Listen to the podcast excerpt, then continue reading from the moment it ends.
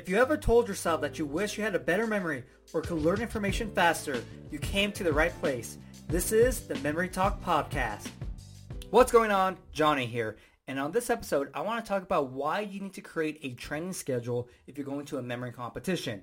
So you shouldn't just be practicing just random events when you feel like it. You wake up, like, no, today I'm going to do cards. Today I'm going to do words. That is not good at all because you're probably only going to practice the events that you like.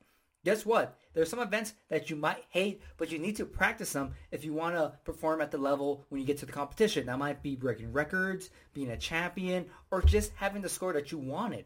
And so you really have to have a training schedule because it forces you to practice events that you suck at. And for me, I hate facing names, but my training schedule makes me practice it. So I have gotten better at memorizing facing names and so it only works because of the training schedule because I forced myself to do it. So a training schedule is really nice as well because it lets you know when you're going to be practicing what.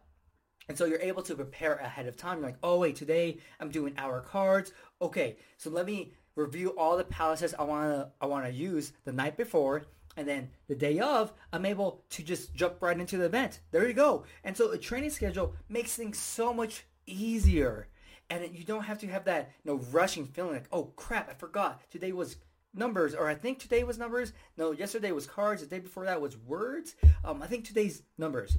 You know so now you might be you know missing things out if you're just try- trying to wing it which is something I do not recommend when you're competing for a competition. You want to make sure everything is being practiced and a clear way and an easy way of doing that is having a training schedule because it exactly tells you hey boom Friday guess what? It's abstract images Boom, Tuesday. Guess what? It's spoken numbers.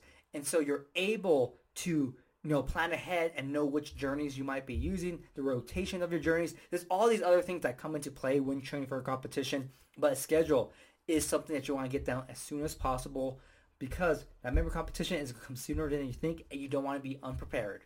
If you want to learn more memory techniques, get your free memory program. A link is going to be in the episode description and the podcast description.